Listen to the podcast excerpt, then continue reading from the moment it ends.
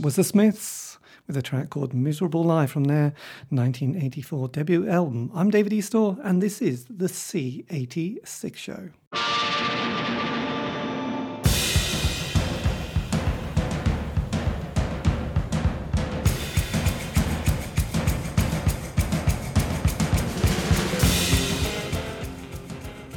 Welcome once again. I'll be bringing you songs you know, some you don't, and some you should.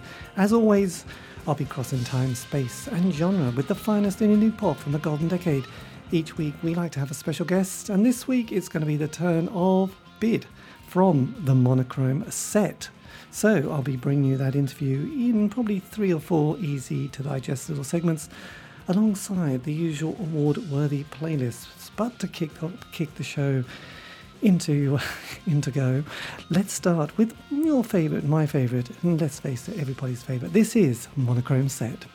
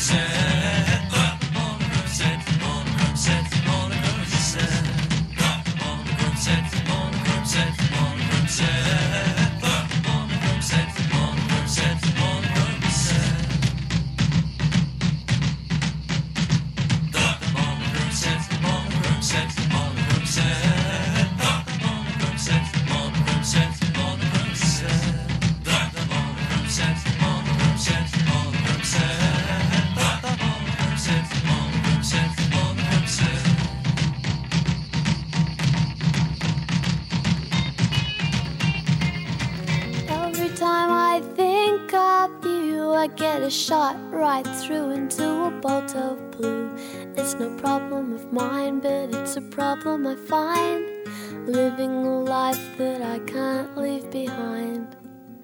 There's no sense in telling me the wisdom of a fool won't set you free. But that's the way that it goes, and it's what nobody knows. And every day my confusion grows. Every time I see you falling, I get down on my knees and pray.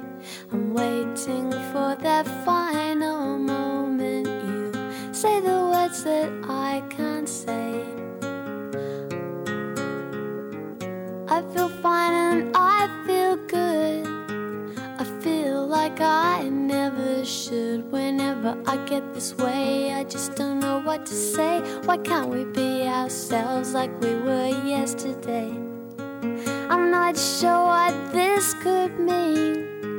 I don't think you're what you seem. I do admit to myself that if I hurt someone else, then I'll never see just what we're meant to be. Every time I see you falling, I get down on my knees and pray.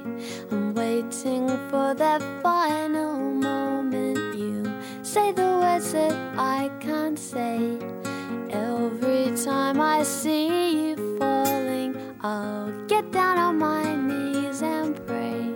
I'm waiting for that final moment. You say the words that I can't say. Absolutely exquisite and delicate sounds all the way from Australia. That was even as we speak, and that was um, Bizarre Love Triangle, which obviously was written uh, by New Order. But it's worth tracking down definitely tracking down a, a, copy or version that was done by Laura Cantrell, the country artist that we used to love so much. What's happened to her? Anyway, that goes out to David and Rachel all the way down in Australia. And before that, we had our special guest. That was the monochrome set and the track that we used to do a lot of uh, interesting and bizarre indie dancing to. That was a song called Monochrome Set. So I'll be bringing the interview that I did with Bid in the autumn or probably even the late summer, um, a little bit further down the line. But uh, I do believe they have got an album that's come out called, or coming out at the beginning of February, which is called Maisieworld, and a live date in Norwich, which I think is the 2nd of March at Epic Studios. But to keep the party rolling, this is a track that came out on the Pink record label. This is Rumblefish and the track called Tugboat Line.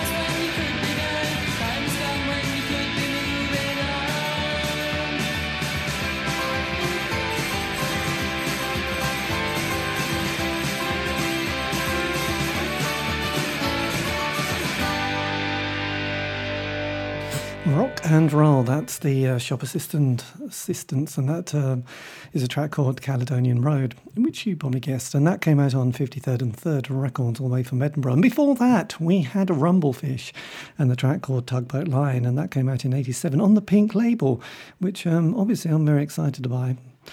But it doesn't take much for me to get excited. But I, I caught up with Paul, who was one of the um, one of the two people who started and ran the Pink record label that featured lots of exciting bands, including the Wolfhounds and McCarthy. So I'll be bringing you that interview hopefully sometime this year. No, it'll be soon. But um, yes, I was looking through some of their back catalogue. Anyway, this is David Eastaugh, the C86 show, bringing you the finest in indie pop. If you want to contact me, we always love your messages. You can via Twitter or Facebook. Just go to at C86 show and I'll be there lurking in the shadows, as always. Our special guest is uh, the Monochrome Set, because I caught up with Bid re- recently. he says, losing his voice. And um, so I thought we should play another track by the band. This is Jet Set Junta.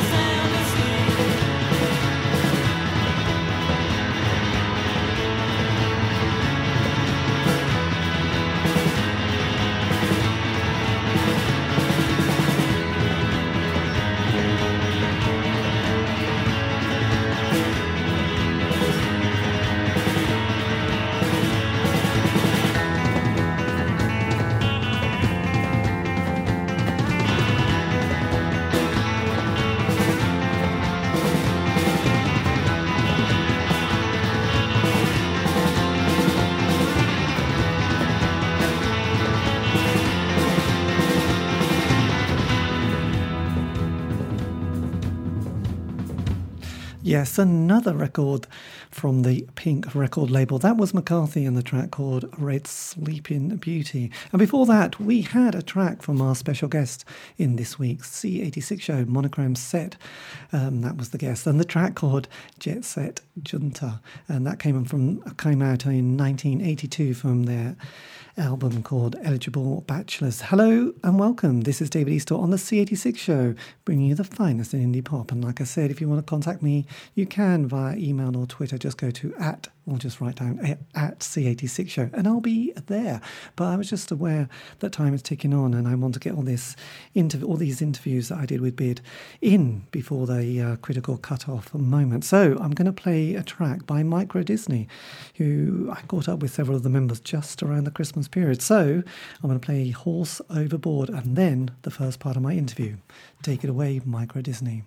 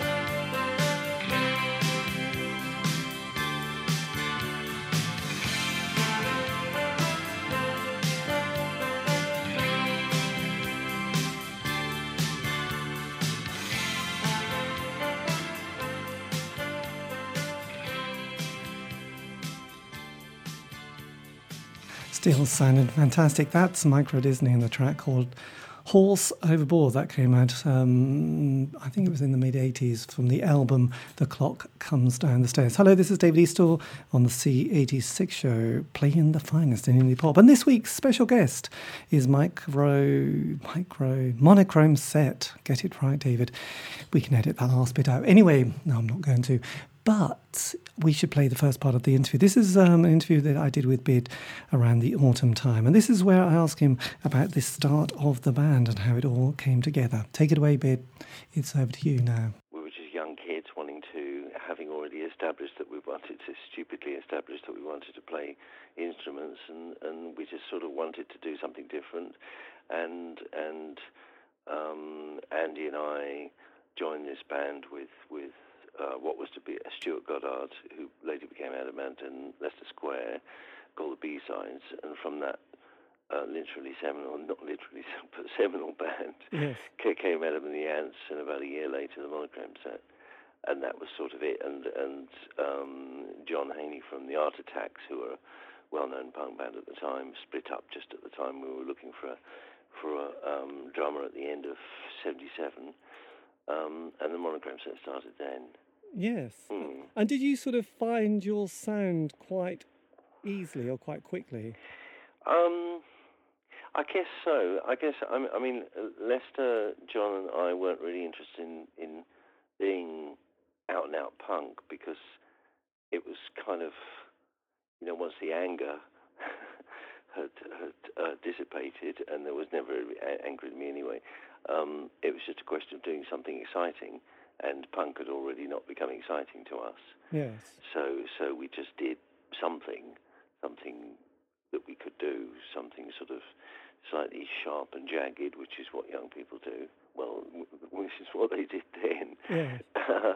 and and um, sort of pop, if you like. It was really it's, all, it's always been essentially an experimental pop band with strong uh, American influences. Really, that that's kind of sums up the monochrome set, I think Yeah. and and I guess that uh, I mean there were a lot of bands who were distinctly different in their own way around about that time, and, and some slipped into the genre, and others either carried on or were forgotten. I mean, I guess there were probably quite a few bands that were just forgotten that they did something a bit weird. uh, you know, it's just the way it goes. Sorry, guys. Yes. But I mean, there, there, there, was power pop around about the time as well. I think uh, I can't remember what they, they were called. Were they called the Pleasers? There was a band around about that yes, time that was the something police. like There was dear old, Yeah. there was dear old Sting and people like that who Yeah. also took a sort of, I suppose, a bit of a punk ethos. But then there was Mm. also the band people who were starting to get into, was it the Blitz Kids and New Romantics as well? Yeah, but and and well, around about the same, we were managed by the same management as Wire, so so we we were I suppose we were the kind of the, you you'll you'll either live a long time or you'll be forgotten. But we both lived a long time, so we were okay. Yeah, yeah. I mean, 1980 came along, and, and then instantly we got into well towards about the halfway through that we got into new romantics, and suddenly it became another genre, and and um, you know, I don't know. You had to go into one genre or another, and I think that we, I mean we had a lot of negative press. We had a lot of positive press in '78, but but when things moved on and people started making a lot of money out of it, which they did with New Romantics, um, I think people in the in the in the biz didn't want us to exist.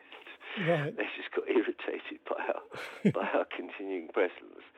Um, you know, we were still like the, the feral creatures of the forest hanging about, and they just wanted us to go away. But we just sort of we carried on for a bit, you know. But we didn't really last that long because we were just not, not, not. Um, there wasn't really the breadth of of of uh, acceptance. You know, the church wasn't very broad. No. There was a lot of a lot of very very narrow churches sprung up, and we you know we just carried on as itinerant preachers. Yeah. Excellent. I like that idea because actually, having done this kind of these interviews for the last year, sort of several virtually every every week, and sort of sort of finding out a lot about what happened to bands, I sort of have got this kind of one thing that is almost quite clear, almost to the day, is is the five year arc where bands that kind of get together and sort of fiddle around for a bit and then manage to make a single Yeah. get on the John Peel show, do the session, do an album, do the tour, and then they sort of have that for various reasons, the second album, and possibly if they've done America, if they do America, that Yeah. definitely kills them. If they, they, they also want to kill each other, and the management and the management have also not given them any money, and they're Oh still. well, the, the, a, lot, a lot of managers got sacked. You know, financial irregularities. um, but I mean, the se- second album is always difficult because the second album, first album is usually the product of about two or three years' work. Well, when you're when you're formulating as a band, you're picking up fans, and you know it's only after the first two years, unless you're a bit of a manufactured band, that you get a deal. And in those first two years, you've written all these songs, and the second album is this race Yes. to make another album in a really short period of time, usually because you need the money and you like the idea of doing another album. So so they're they're often rubbish, you know. Um, so I mean I don't know, but with us, but uh, but the it was only really in the internet age that you could kind of the 90s were extremely difficult for everybody because a lot of the the the sort of indie feel part outside of people like Cherry Red, there wasn't really an indie scene, and there certainly, more importantly, weren't really indie agents, and um, it was just difficult to do anything. You know, it was only when when um, the internet came in, which is which is sort of mid late 90s onwards, that, that smaller bands were able to just do things themselves via via MySpace or something, you know, contact promoters and whatever, and get get their own thing going. So you're you're very much reliant on the biz, and if the biz didn't like you, you were you were finished. You know. It's a very cruel world in the world of rock and roll. But anyway, that's the first part of my interview with Bid, and I was just doing a little bit of research on your behalf, dear listener, so you don't have to bother. But um, yes, Monochrome set I've got quite a tour coming up at the moment, or just about to. Uh, they're going to be going right around. Well, the UK plus Germany and a few dates in France, or at least one. But uh, they'll be in Norwich on the 2nd of March at Epic Studios. But they're going to be in Oxford, Southampton, Bristol, Leeds, Preston, etc., etc. I'm not going to go around the entire country. And also, they have an album that's coming out on the 9th of Feb, which is called Maisieworld. That's on Tapete Records. Anyway, this is another track by the band. This is Jacob's Ladder.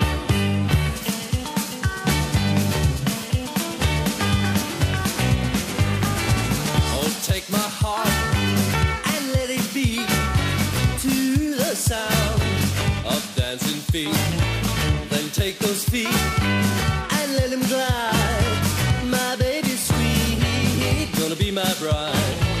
I got a girl, she got a man. All of God's children,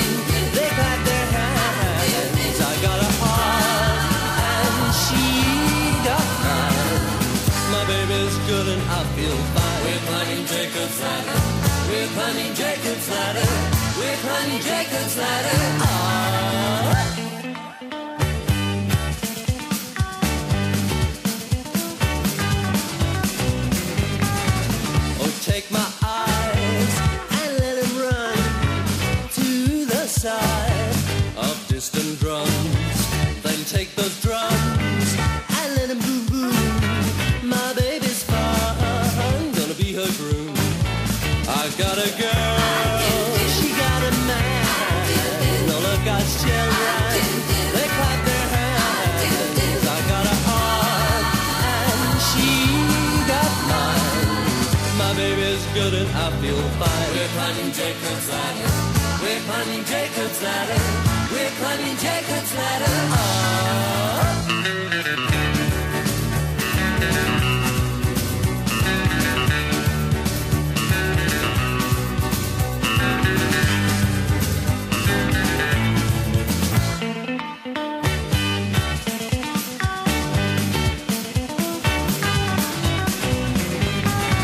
Oh, take my voice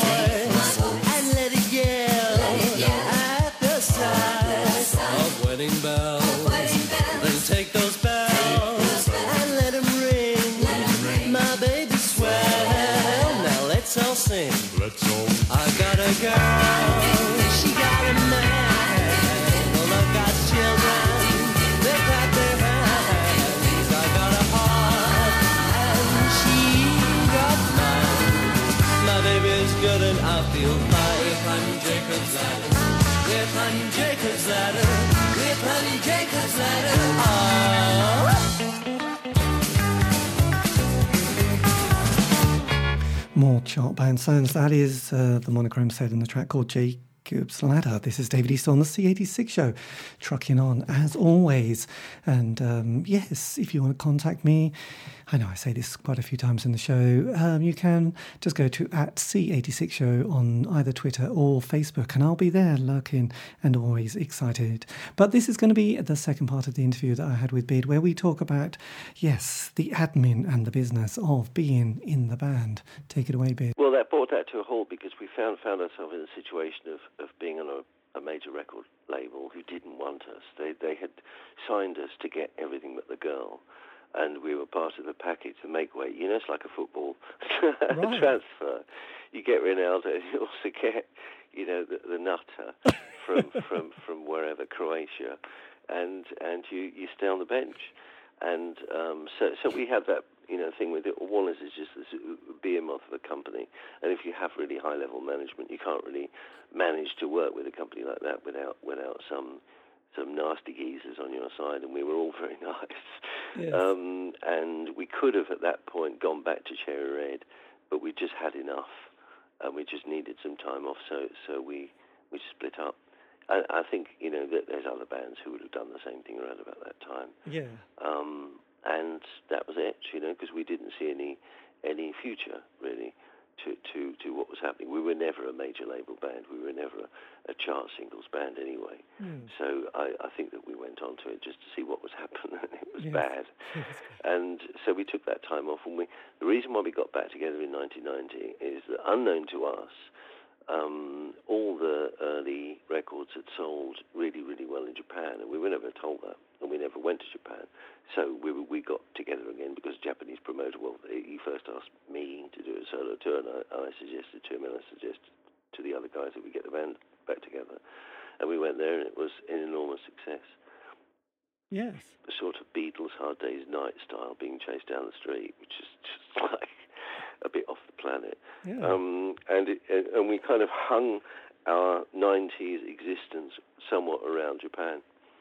Um, and we did a little bit around Europe as well. But there again, we found it very, very difficult in because 90s it's still it was like the, the 70s and 80s, but worse in Europe because you really just just you, you couldn't do anything unless you were on some kind of known label or known agency yeah. um, and it was really, and then we split up again in '96 because I think that the Japan connection kind of got a bit cold uh, for for a reason I don't understand in retrospect because we were still big there. Yes. Uh, and then I, I, to a degree, I, I got tired of it as well um, because it just didn't feel as if it was progressing really Yeah. um, musically. And I did something else. I had this other band for which I made seven, I think seven albums for, Scarlet's Well, and uh, it was really meant to be a studio band, but then played live, and it actually did really well. The, the record sold really well, even though it seems to have been c- completely forgotten by everybody. they actually still say it sold better than the monochrome, monochrome set does now, but then that's the the nature of time, you know. Uh, uh, Yes. As, as we progress, the record seems to hard copies of records seems to sell less and less. yes. Then we we we got back together. The reason why we got back together, the Scarlet's Well themselves, I felt that that, that, it was um, running to its end of its thing. I mean, I I think with a, gr- a group of people, I think that uh, people looking outside into bands can't see why certain bands stop because they think, well, you can do this and you can do that. But when you're in a band looking out, you don't feel as if you can do any more within a particular situation, a particular environment, and so you have to move on, or you have to really change that, and you you can't change the environment that much without, you know, really being undiplomatic with people, and some people do that, you know, in other words, sacking people or completely changing the the, the setup, Yeah. and um, you don't want to do that, so you just split the band up and you you move to something else. Luckily, with the monochrome set now, is that people people actually get sacked or they leave. So there's a breath of fresh air that comes along every once in a while, and you know, so it's quite good at our age because because you know it keeps things fresh when people start dying and leaving and things like that. It's always convenient. Yes, because I must admit, it's sort of, from from doing these interviews, I can see the dynamics of being in the band and Mm. trying to get everybody to sort of slightly be facing the same direction and sort of having the same sort of ethos or the same sort of spirit is. Well, I mean, when you're young, you know, you don't have anything else to do. You don't think of things like bills and and, and kids at school. Not that I have kids, but that kind of thing. And um, you know, when you get older, or when you get really old, it's like being young again. But um, yeah, you have other things, and, and not everyone prioritises being in a band in the same way because it's, it's a it's a bit of a deadbeat life. You know, you have to sort of be available all the time to do. It's it's like sort of going from being good at hockey to being in a kind of amateur hockey side to in a proper amateur league. You suddenly discover it's no longer really amateur. You've actually got to smarten up, and you've got to put every weekend aside forever. Yes. So so it's sort of um, it's no longer kind of well, it is a fun hobby if you really, really like hockey. so you've got to really like music to do it, you know. And that was my second part of the interview with Bid from the Monochrome set. And as I said, they've got a new album and dates throughout spring coming to Norwich on the 2nd of March. So do check it out. It's going to be an amazing gig. But anyway, time is trucking on and we haven't got much to waste, he says, hovering. Okay, let's play one more track and then the last part of the interview. This is going to be the James Dean driving experience. I know, just for a change. And a track called Never Means Anything.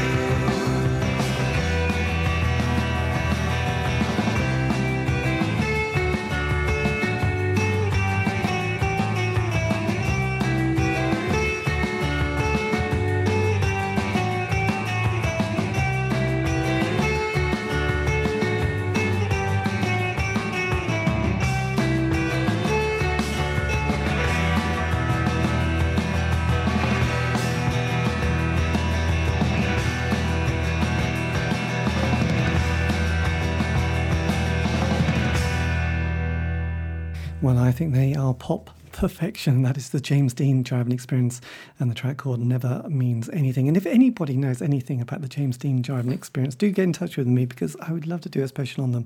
And uh, there's so little information out there. But anyway, the last part of my interview with Bid from the Monochrome set, where we start talking about the great admin publishing and all that world that um, I find quite fascinating and also slightly confusing. Bid, take it away. This is the third part. And boy, this is radio gold. It, is, but if you've done something like, as far as um, publishing royalties go, if you do something like when you're young, you sign all your publishing royalties away, that is so illegal, or I mean, that you shouldn't be doing that at all anyway, and you can just, or it's illegal for someone to, to pull the wool over your eyes and do that. You can just go to a court and get it overturned, and end and end up with a portion of the, of the royalties anyway, because Yeah. it's just it, it's just covered by international law, things like that, you know. Yes. Uh, I mean, maybe it wasn't in the 1930s, but it has been in the past 50 years. So yeah, you can really do your own stuff. You know, that doesn't prevent you at all. It's just that certain recordings, you may never get recording royalties for, for, for that particular recording if they've actually paid for you to go into the studio to record those songs. Because after all, they can pay for you to, to go into the studio and record songs by um, written by someone completely different, by Lennon and McCartney. And um, so you'll never get the Lennon and McCartney No. uh, royalties, but you'll still get the recording royalties. Yes. You know, see what I mean? It all makes, makes sense because I did notice using Spotify that with the monochrome set, you do have a fantastic monthly listening kind of audience out there, don't you? I don't know. Well, it's, I'm, I'm it- very old hat. I don't. it's, I don't it- well, do- it says fourteen and a half thousand people uh, a month. 14 and a half thousand monthly listeners, which is quite extraordinary because that's, you know, for a band who's several decades old. Thanks for telling me. I think I'm going to chase that up. no, we, we we do get yeah. I mean, we do get royalties from from digital plays and digital sales and things like that. So it's okay. I mean, I, I think it's because I mean personally, I think that. Um, to a degree, people kind of slightly misunderstand us. That I think that we've all, all always been on the borderline between being an art band and being a pop band. I think I think that, and we appeal to an awful lot of people. And you know, there's a lot of bands like I don't know um, Steely Dan, who were never an out, out and out pop band, but they were they're, they're a very big commercial act. So there are a lot of very commercial releases out there, which are not what you might call Taylor Swift, you know, and they sell a lot of records.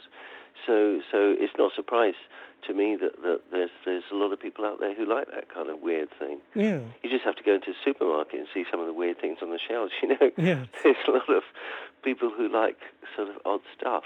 Yes. So I, you know, I mean, obviously, my suggestion is if it's if it's in itself good, and if you enjoy doing it, you should just keep doing it until you die, because you are bound to find some idiot, some some weird bunch of inbred imbeciles in a village in some mountain who are going to really like it. And yeah, because also, sort of, you've been obviously you were very prolific during certain decades, and you've Yeah. started sort of putting out quite a lot of material again. So has that been exciting? Um, I think it's just that we can't stop. You know, I think you i- if you if you are able to do it, then you do it, and then you can't stop it. I think you, you have something inside you which makes you keep going until you, you, you drop dead, and you can't stop stop yourself. It's just it's a sort of it's it's more than obsession. It's an it's an inner part of you which just that's its life to, Yes. pro- to produce art, you know, and you, you just step aside uh, and let it happen. And um, it's not a desire to get anything other done than just a new album and just be excited about producing this new piece of art. So, so and everything else is, is more of a conscious interaction with the outside world, you know. Yes. It's really very difficult to describe, but that's really the way it is, you know. And also, I mean, you know, you've got a very steady lineup now, haven't you? So Not exactly. No. His new album is with a new dr- drummer. Well, actually, he was the drummer that, that did uh, Dante's Casino back in 1990 with us. But it's going to be quite a, a new sounding album. So, so it. Uh, I mean, no, the, the the the lineup changes slightly over the past um, uh, four years, five years.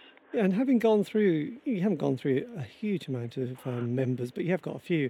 I mean, how do you, how does one cope with those kind of moments? You know, as you move forward in life. I think that because I'm the, I'm the main songwriter, you know, so and I wasn't uh, I was the main songwriter back in 78 uh, 1980, but still Lester wrote more of the music then, and John wrote the drummer at the time. John wrote more, more of the lyrics then, but I still wrote the majority of the stuff.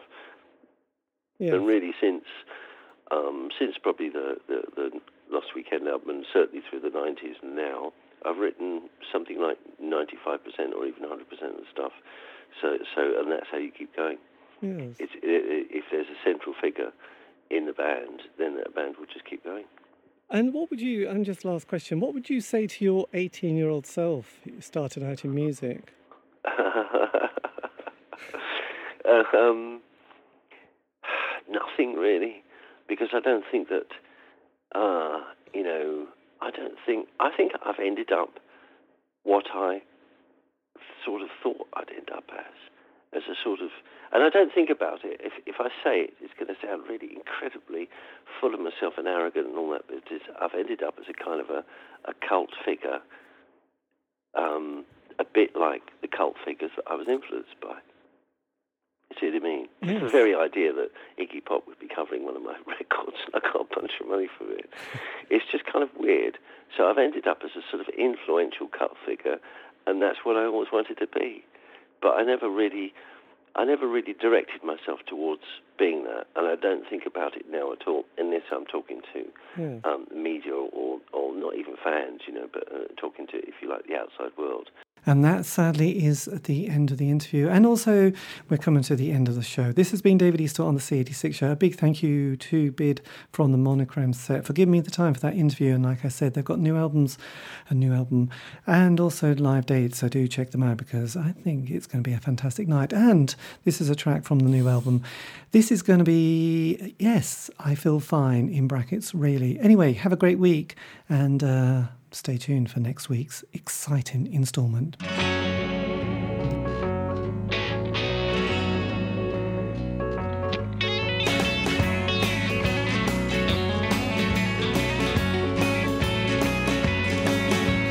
Are you well? Are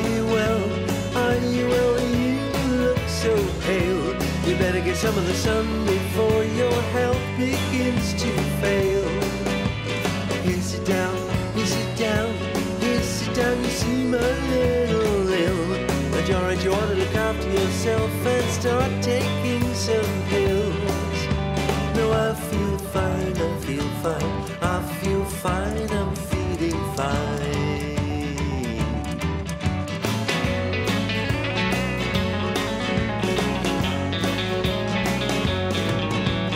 Are you dumb? Are you dumb? Are you dumb? You haven't said a word.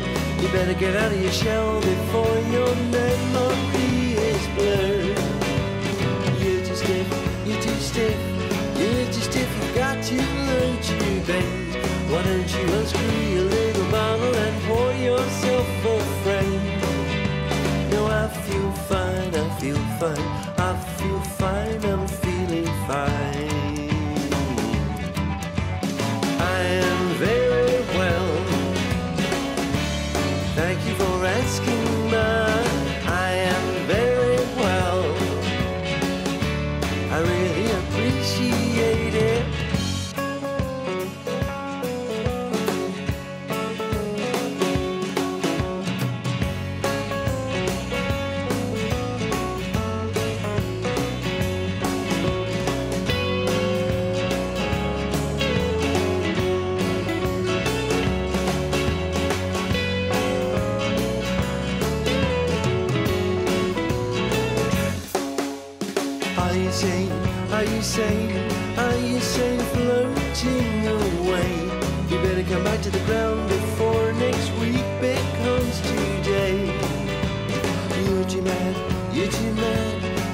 ultimate reality you lack is demolished, jacket. I will tie your hands behind you.